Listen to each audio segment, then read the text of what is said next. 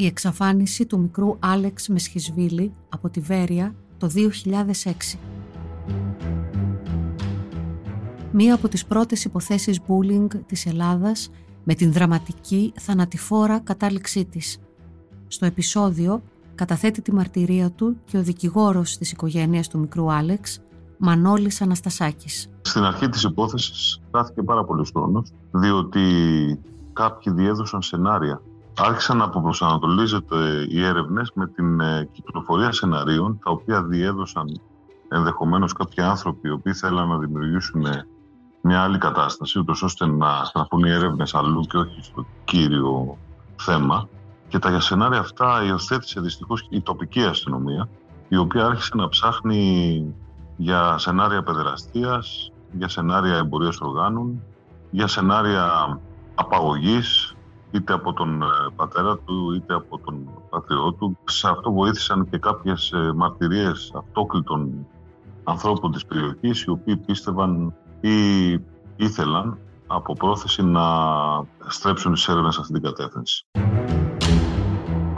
Η ηθοποιός Μαρία Καλιμάνη αφηγείται την ιστορία της εξαφάνισης του μικρού Άλεξ στο πλαίσιο της σειράς με αληθινά εγκλήματα που συγκλώνησαν την Ελλάδα από τον 19ο αιώνα μέχρι σήμερα. Για να μην χάνετε κανένα επεισόδιο της σειράς, ακολουθήστε μας στο Spotify, στα Apple και Google Podcast. Είναι τα podcast της Lifeo.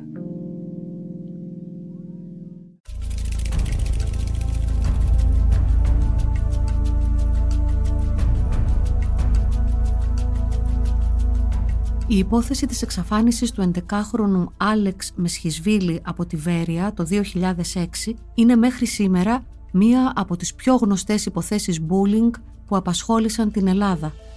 Από τις πρώτες στιγμές που ένα μέρος της τηλεοπτικής δημοσιογραφίας ανέλαβε την περιγραφή της υπόθεσης, ξεκίνησαν και τα εφάνταστα σενάρια. Σενάρια που θα μπορούσαν να ήταν εξαιρετικά για διηγήματα με φανταστικούς χαρακτήρες, άσχετα τελείως όμως με το τι πραγματικά συνέβη στο βαθμό που έχει γίνει πια γνωστό. Ταυτόχρονα κάποιοι άλλοι δημοσιογράφοι προσπαθούν να βοηθήσουν πραγματικά στις έρευνες. Σε κάποια κανάλια λένε πως ο Άλεξ κέρδισε λεφτά στο λότο και ότι κάποιοι ανήλικοι δράστες τον σκότωσαν για να του τα πάρουν. Σε άλλα κάνουν λόγο για ένα συμβόλαιο θανάτου ανήλικων δολοφόνων που οδήγησαν σε μια ενέδρα θανάτου τον 11χρονο. Μέχρι και για εμπόριο οργάνων γίνεται λόγος και για κυκλώματα παιδεραστίας. Φήμες που οδηγούν τους πανικόβλητους γονείς της Βέρειας να περιμένουν αγωνιωδώς τα παιδιά τους έξω από τα σχολεία μετά από τη λήξη των μαθημάτων για να αποτρέψουν την απαγωγή τους. Το μεγαλύτερο πρόβλημα όμως είναι ότι αυτές οι φήμες οδηγούν στον αποπροσανατολισμό των αστυνομικών ερευνών. Το τοπικό τμήμα στέκεται κατώτερο των περιστάσεων, μην εξετάζοντας τις τελευταίες κινήσεις του παιδιού που θα μπορούσαν να δώσουν ένα αμεσότερο αποτέλεσμα για το τι πραγματικά συνέβη. Εν αυτή η τετράμινη καθυστέρηση είναι που οδηγεί αργότερα στο αδιέξοδο των ερευνών. Μέχρι και σήμερα, η μη έβρεση κάποιου ίχνους από το σώμα του μικρού Άλεξ έχει οδηγήσει σε μια διασπορά συγκεχημένων ειδήσεων μεταξύ των οποίων η αλήθεια συχνά χάνεται. Μικρές αναλαμπές κατά καιρούς φαίνεται να ρίχνουν κάποιο φως στην υπόθεση. Φως που ανάβει και ξεθυμένει μέσα στον όγκο των καθημερινών ειδήσεων – Καριέρες ολόκληρες χτίστηκαν πάνω σε αυτή την υπόθεση, οι θεατές παρέμειναν καθυλωμένοι στους τηλεοπτικούς τους δέκτες και ένα γεγονός παραμένει αδιάψευστο. Ο μικρός Άλεξ μέχρι σήμερα δεν έχει βρεθεί.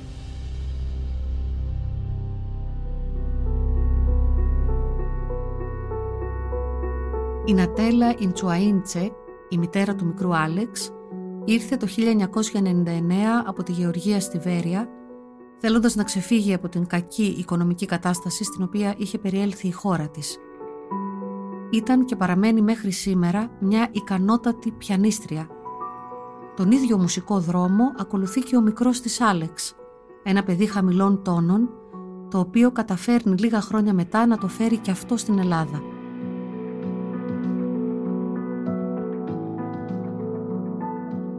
Ο Άλεξ άρχισε να προσαρμόζεται σιγά σιγά στην ελληνική πραγματικότητα και να μαθαίνει ελληνικά. Μένει μαζί με τη μητέρα και τον πατριό του στη Βέρεια.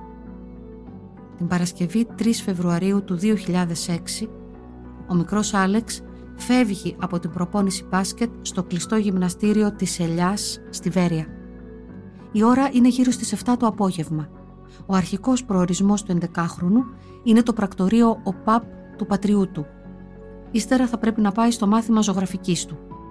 Ο Άλεξ δεν φτάνει ποτέ στο μαγαζί και οι συμμαθητές του αναφέρουν ότι τον βλέπουν για τελευταία φορά στην περιοχή Ελιάς Άνοιξης της Βέρειας.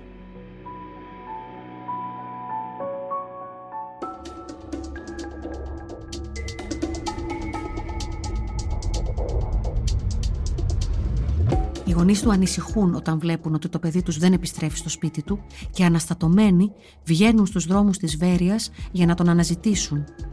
Η ανησυχία τους εντείνεται καθώς δεν βρίσκουν κανένα ίχνος του παιδιού τους. Τι έχει συμβεί;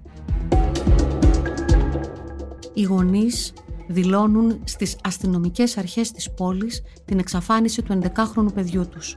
Οι εικόνες της ταραγμένης Νατέλας, καθώς ψάχνει μέσα στην πόλη μαζί με τους συμμαθητές του γιού της, μεταδίδονται σε όλη τη χώρα. Όλη σχεδόν η Ελλάδα ζει μαζί με τη μάνα του Άλεξ το δράμα της αναζήτησής του. Οι κακεντρεχείς φήμες όμως δεν αργούν να ξεκινήσουν να διαδίδονται. Κάποιοι αρχίζουν να υποψιάζονται τον βιολογικό πατέρα του Άλεξ. Ώρες επί ωρών τηλεοπτικού και μη χρόνου ξοδεύονται για να συζητιέται το κατά πόσον ο Άλεξ απήχθη από τον πατέρα του και το αν ζει πλέον μαζί του στη Γεωργία. Ο βιολογικός του πατέρας αρνείται την οποιαδήποτε εμπλοκή του στην υπόθεση. Πράγμα που αποδεικνύεται και αργότερα. Άλλοι κάνουν λόγο για εμπόριο οργάνων μια διαρκή φοβία πολλών γονιών της εποχής. Κάποιοι κατηγορούν τον νέο πατέρα του Άλεξ. Υπάρχουν και ορισμένοι κάτοικοι της Βέρειας που εμπλέκουν τη μητέρα του Άλεξ σε κύκλωμα πορνείας. Ακόμα και η ίδια η Νατέλα παρασύρεται από την τεχνική σύμβουλο της οικογένειας και κάποια στιγμή κάνει λόγο για μια υπόθεση παιδεραστίας. Όπως αργότερα θα πει στη δίκη, αυτή η σκέψη πέρασε από το μυαλό της γιατί ήταν η τελευταία της ελπίδα να ξαναδεί ζωντανό το γιο της. Με τον καιρό αποδεικνύεται η σκληρή πραγματικότητα που δεν επιτρέπει στη μητέρα του Άλεξ να καλλιεργεί μέσα της άλλες ελπίδες, πέρα από το να τιμωρηθούν οι ένοχοι της εξαφάνισης του γιού της και να βρεθεί το σώμα του ώστε να μπορέσει να το κυδέψει. Λίγους μήνες μετά από τη μέρα της εξαφάνισης του μικρού Άλεξ, αποκαλύπτεται το τι συνέβη. Ο 11χρονος φεύγει στις 7 από την προπόνηση μπάσκετ που βρισκόταν προηγουμένως. Τα πάντα είναι χιονισμένα και ο Άλεξ κινείται γρήγορα για να φτάσει στο πρακτορείο ΟΠΑΠ του πατριού του. Στο δρόμο συναντά μια παρέα πέντε παιδιών των οποίων οι ηλικίες κυμαίνονται από τα 11 έως τα 13 έτη. Τα παιδιά του κλείνουν το δρόμο. Η συγκεκριμένη παρέα αποτελείται από άτομα που παρενοχλούν γενικά συνομιλίκους τους. Ο Άλεξ, ένα χαμηλών τόνων μεταναστόπουλο από τη Γεωργία, είναι ένα από τα ιδανικά θύματα για να ξεσπάσουν τις αδιστικές ορέξεις τους. Κάποια από τα παιδιά αρπάζουν τον 11χρονο μπροστά από το Δημαρχείο της πόλης και αρχίζουν να τον χτυπούν με μπουνιές και κλωτσιές. Όταν κουράζονται τον αφήνουν και ο μικρός Άλεξ προσπαθεί να διαφύγει. Σοκαρισμένος καθώς είναι από τη βία που δέχεται, πηγαίνει γρήγορα να κατέβει κάποιες σκάλες για να γλιτώσει από τους βασανιστές του. Πριν προλάβει να ξεφύγει, ένα από τα παιδιά του βάζει τρικλοποδιά. Ο Άλεξ πέφτει και χτυπά. Τα παιδιά κοιτούν το σώμα του Άλεξ να μένει ακίνητο στο χιόνι. Κοιτιούνται μεταξύ τους και ένα από αυτά πλησιάζει το αυτί τους στην καρδιά του Άλεξ. Προς στιγμήν δεν ακούει κανένα χτύπο. Όμως αργότερα θα φανεί ότι πιθανότατα ο θάνατος του Άλεξ δεν είναι ακαριαίος όπως νομίζουν τα παιδιά. Ο 11χρονος καθώς φαίνεται ξεψυχάει αργά Μετά από κάποιον καιρό, ένα από τα παιδιά βγαίνει στην εκπομπή «Φως στο τούνελ» της Αγγελικής Νικολούλη και αφηγείται αναλυτικά το τι συνέβη εκείνο το μοιραίο απόγευμα. Ένα μέτρο πιο μπροστά από αυτούς ήταν ο Άλεξ. Και μετά, για περιέγραψέ μου λίγο, τι ακριβώς έγινε. Μετά ο Βασίλης σταμάτησε επειδή κουράστηκε έξω από το σούπερ μάρκετ Βερόπουλος και ο Άλεξ έστριψε απέναντι στο δρόμο και κατέβαινε προς το δημαρχείο. Ναι. Και μπήκε μέσα στο δημαρχείο ο Άλεξ και του κλείσε το βρώμο ο Στέλιος. Στο προάβλιο εννοείς, στον Ναι. χώρο του προάβλου. Όχι, μέσα ήταν κλειστό το δημαρχείο, δεν ήταν. Ναι. Εννοείς απ' έξω, εκεί στην πλατεία. Ναι, Και ποιος το κλείσε το δρόμο, ο Στέλιος. ο Στέλιο. Και ποιος άρχισε να τον χτυπάει; Άρχισε ο Στέλιος, μετά μπήκε ο Βασίλης και ο Λευτέρης. Όταν λες τον χτυπούσαν, πώς τον χτυπούσαν ένα ε, Αλέξανδρο με τι; Μπουνιές κλωτσιές. Μπουνιέ και κλωτσιέ. Αυτό που μου είχε πει και εμένα ο Βασίλης τότε. Εκεί είχε χάσει τι αισθήσει του, πώς τα είδες; Όχι, Και προσπάθησε να φύγει ο Άλεξ; Ναι. Από πού; προς τα σκαλιά κάτω. Και μετά τι έγινε; Ο Λευτέρης το βερτίζει κλοποδιά. Από πάνω ψηλά. Και έπεσε κάτω. Ναι. Και μετά; Και μετά ο Βασίλης ακούει την καρδιά του, αν ζούσε, και έβαλε ένα χαρτομάτιλο πίσω στο κεφάλι του που είχε χτυπήσει κοντρεχέμα. Εκεί πάνω στα σκαλοπάτια; Ναι. Φωνάζω εγώ για ασθενοφόρο. Ο Βασίλης λέει όχι γιατί θα μπλέξουμε και τον πήγανε μέσα στο σπίτι. Με τα γυαλάκια τι ακριβώς έγινε; Τα γυαλάκια Μου του. τάωσε εμένα ο Βασίλης να τα πετάξω. Να το πετάξεις στο γκάδο; Ναι. Η περιπέτεια της ταφής του σώματος του Άλεξ ξεκινά. Τα παιδιά τον αρπάζουν από διάφορα σημεία του σώματός του και αρχίζουν να τον μετακινούν. Πώς τον πήρατε τώρα και τον βάλατε μέσα στο σπίτι; Ο Στέλιος τον πήρε από τη μέση, από το κεφάλι ο Βασίλης και από τα πόδια ο Λευτέρης. Και εσείς κρατάγατε τσίλιες απ' έξω να δείτε μήπως πάει, πάει κανείς. Δηλαδή, πώς. Ε... Ο Νάσος ήταν μπροστά, έβαλε μια σιβερένια λαμαρίνα επειδή τους εμπόδιζε. έβγαλε. Και καθόταν έξω για να δει μην έρθει κανείς. Δηλαδή Ναι. και σας δει, ε. Και εσεί τα δύο είχατε καθίσει έξω. Ναι. Πότε ξαναπήγατε στο σπίτι; Στο σπίτι δεν ξαναπήγαμε, πήγαμε την Κυριακή για να τον πάρουμε. Ποιος αποφάσισε ότι πρέπει να τον πάρετε και χωρίς να σας βοηθήσει κάποιος μεγάλος; Ο Λευτέρης και ο Βασίλης. Τι είπαν δηλαδή; Να τον πάρουμε από εκεί πέρα γιατί μπορούν να το βρουν. Είπανε ότι το είπανε στο παππού, στο θείο και στον αδέρφο τον Παναγιώτη. Πότε σας το είπαν αυτό; Την Κυριακή. Ποιος σας το είπε αυτό, Αλέξανδρε; Ο Λευτέρης.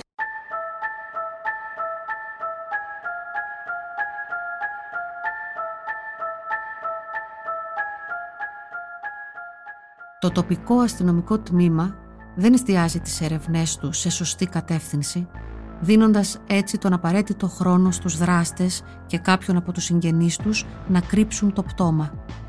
Από τις αρχές Φεβρουαρίου που ξεκινάει η υπόθεση της εξαφάνισης, μόλις τον Ιούνι, τέσσερις μήνες μετά, υπάρχει κάποια εξέλιξη όσον αφορά τα παιδιά που εμπλέκονται στην υπόθεση.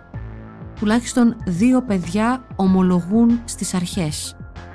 Οι ομολογίες τους ανακαλούνται μετά από τους ίδιους. Όλες πλην της ομολογίας ενός παιδιού που θαραλέα επιμένει στο πώς έγιναν τα πράγματα.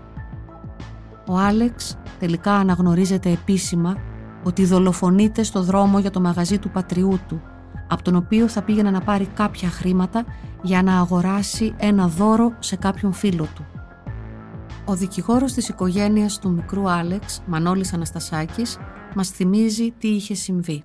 Τα παιδιά αυτά, όπως δύο εξ αυτών ομολόγησαν, το ένα μάλιστα συνέχισε να αποδέχεται την πράξη του μέχρι τέλος, φώναξαν κάποιον ενήλικο, ο οποίος ήταν εκεί κοντά και μετά από δύο μέρες, όπως τα ίδια ομολογούν, τους βοήθησε να αποκρύψουν τη σωρό. Εκείνο που καταλήγουν όλα στις διηγήσεις τους, μέσω των απολογιών τους, δείχνουν ότι κάποιος ενήλικος ή κάποιοι ενήλικοι, συγγενείς προφανώς των ανήλικων αυτών των παιδιών, πήραν ε, τη σωρό του άτυχου Αλέξανδρου και την ε, έκρυψαν κάπου που κανείς μέχρι σήμερα δεν μπορεί να τη βρει και μόνο οι ίδιοι γνωρίζουν.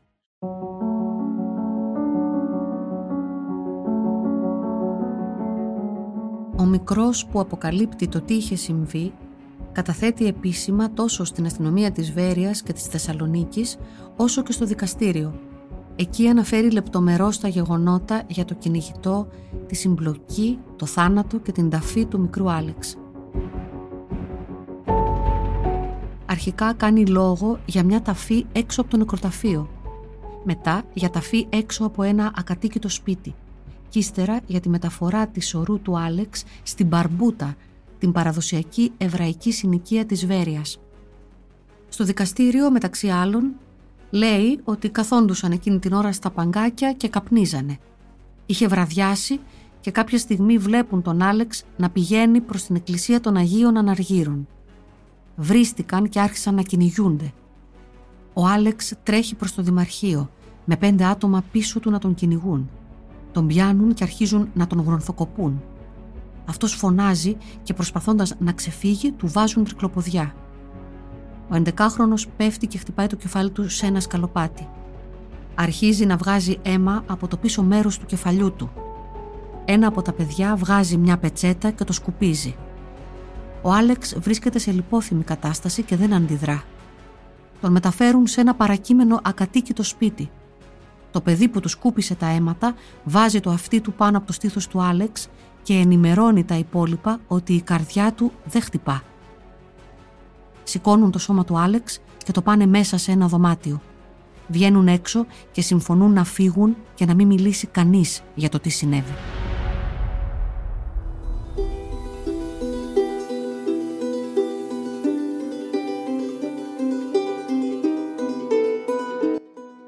Από την επόμενη κιόλας μέρα, Σάββατο 4 Φεβρουαρίου, η είδηση της εξαφάνισης του Άλεξ έχει ήδη κυκλοφορήσει στην πόλη και κάποιες αφήσει έχουν κολληθεί. Την Κυριακή, αφού πέφτει ο ήλιος, η παρέα ξανασυναντιέται στην πλατεία Δημαρχείου. Ένας λέει να τον πάνε στο ποτάμι και οι υπόλοιποι συμφωνούν μαζί του. Για να τον μεταφέρουν, κάποιος πάει και παίρνει ένα οικοδομικό καρότσι και οι άλλοι πάνε και κουβαλάνε το σώμα του Άλεξ για να το μεταφέρουν έξω από το δωμάτιο της οικοδομής. Του τυλίγουν τα πόδια και το κεφάλι, τον κουλουριάζουν, τον σκεπάζουν με μια κουβέρτα και τον βάζουν μέσα στο καρότσι. Ο μάρτυρας κάνει λόγο για τον γκρι μπουφάν του Άλεξ και τη μαύρη του φόρμα, αλλά δεν είναι απόλυτα σίγουρος γιατί το σημείο δεν έχει αρκετό φως. Όλη αυτή η διαδικασία κρατά πέντε λεπτά. Από τα στενά της κυριώτισσας πάνε στην πλατεία ορολογίου, περνώντας πάνω από τέσσερα οικοδομικά τετράγωνα στη διαδρομή τους. Μπροστά πάει ο μάρτυρας και πίσω ακολουθούν οι άλλοι κρατώντας το καρότσι. Η παρέα φτάνει στη γέφυρα της μπαρμπούτας και σταματά μπροστά από τα σκαλιά. Βγάζουν την κουβέρτα, σηκώνουν το παιδί και τον κατεβάζουν από τα σκαλιά. Ο μάρτυρας μένει πάνω στη γέφυρα και τους κοιτάζει μέχρι που φτάνουν κάτω. Από εκεί και πέρα δεν ξέρει τι έκαναν τα παιδιά. Την επόμενη μέρα ξανασυναντιέται μαζί τους και του λένε ότι πέταξαν τον Άλεξ στο ποτάμι. Τα παιδιά δικάζονται από το μονομελές δικαστήριο ανηλίκων της Θεσσαλονίκης και κρίνονται ένοχα. Σύμφωνα με τον νόμο περί ανηλίκων, τους επιβάλλονται αναμορφωτικά μέτρα για το κακούργημα της μη σκοπούμενης θανατηφόρου σωματικής βλάβης και της περιήβρησης νεκρού. Το 2011, ο παππούς δύο εκ των παιδιών καταδικάζεται από το τριμελές πλημελιωδικείο Θεσσαλονίκης για υπόθαλψη εγκληματία κατά συρροή και για ψευδορκία μάρτυρα κατ' εξακολούθηση.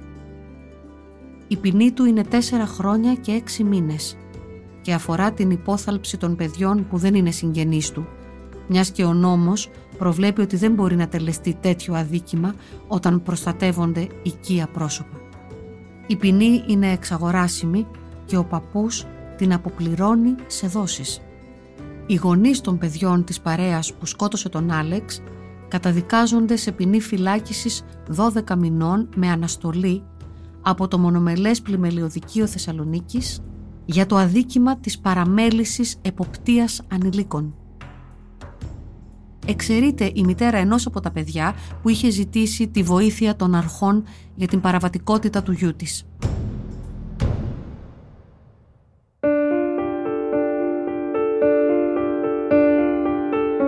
Τον Ιανουάριο του 2014, το πολυμελές πρωτοδικείο της Βέρειας επιδικάζει στην Ατέλα, τη μητέρα του Άλεξ, το ποσό των 150.000 ευρώ ως αποζημίωση για την ψυχική οδύνη που υπέστη από τον χαμό του γιού της.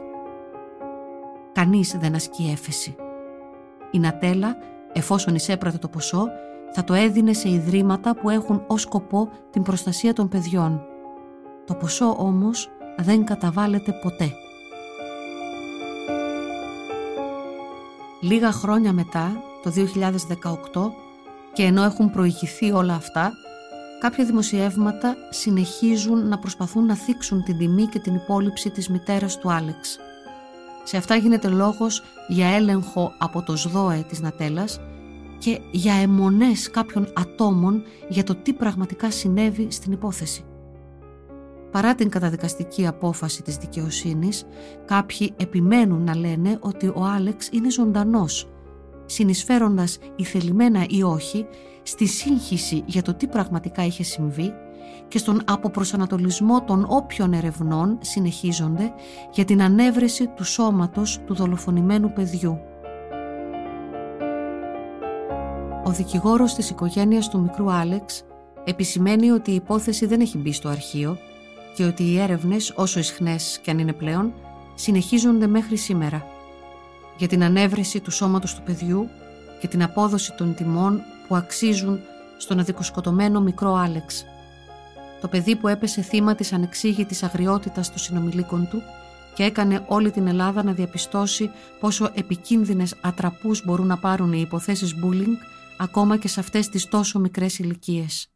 Αυτή την περίοδο, επειδή δεν έχουμε σταματήσει ποτέ να, να ψάχνουμε για το σώμα του Άλεξ, δημιουργούνται και πάλι έρευνες. Βέβαια, η περιοχή είναι μεγάλη. Υποθέτουμε με βάση τα στοιχεία που έχουμε ότι μπορεί το σώμα του άτυχου παιδιού να βρίσκεται κάπου εκεί στην περιοχή αυτή, θεωρώντας ότι δεν προλάβανε τότε να, να προβούν σε πολλές ενέργειες. Το έθαψαν σε κάποιο αυτοσχέδιο εκεί στην περιοχή της Μπαρμπούτας, στη Βέρεια, πολύ κοντά στο σημείο που έγινε το έγκλημα. Η μητέρα του δεν θα σταματήσει ποτέ να ψάχνει μέχρι να βρει τη σωρό του, γιατί αυτή τη στιγμή υφίσταται μια τεράστια αδικία πέρα από τον ψυχικό πόνο. Είναι αυτό που θα έλεγε κανείς που όλοι δικαιούμαστε το θάνατο του δικού μας ανθρώπου και να τον κλάψουμε και να τον ε, θάψουμε με τις τιμές που του πρέπει και να έχουμε το δικαίωμα να ανάψουμε ένα κέντρο στον τάφο του να μπορούμε δηλαδή να έχουμε ένα σημείο αναφοράς, ένα μνήμα. Προσπαθούμε, δεν θα σταματήσουμε να ερευνούμε μέχρι να δικαιωθεί αυτή η μητέρα. Κατά συνέπεια, καμία υπόθεση δεν έχει μπει στο αρχείο και όσοι το διαδίδουν αυτό, πολλές φορές το κάνουν μόνο και μόνο για να αποπροσανατολίσουν τις έρευνες. Ακόμα και σήμερα υπάρχουν άνθρωποι οι οποίοι κάνουν ρεπορτάζ εντός εισαγωγικών ρεπορτάζ με ψευδή στοιχεία, θεωρούν ότι ο Άλεξ ζει στη Βουλγαρία και προσπαθούν να από προσανατολίσουν τις όποιες ισχνές βέβαια έρευνες κάνουμε πλέον για να δούμε πού βρίσκεται ο σωρός. Η υπόθεση αυτή έχει καταλήξει, δηλαδή η αλήθεια είναι ότι το παιδί αυτό ουσιαστικά δολοφονήθηκε και έχουν καταδικαστεί οι πέτοι για το θάνατό του. Ωστόσο, παραμένει ένα μόνο θέμα, πολύ σοβαρό βέβαια για μας, η ανέβρεση του όρου του, για να μπορέσουν να το αποδοθούν οι τιμές που πρέπει.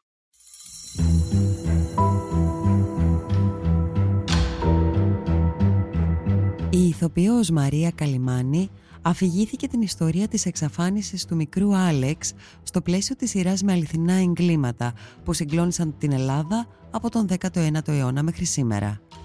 Για να μην χάνετε κανένα επεισόδιο της σειράς, ακολουθήστε μας στο Spotify, στα Apple και Google Podcast.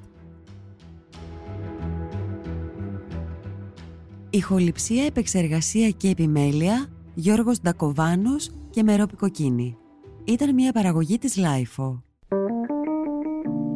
Είναι τα podcast της Lifeo.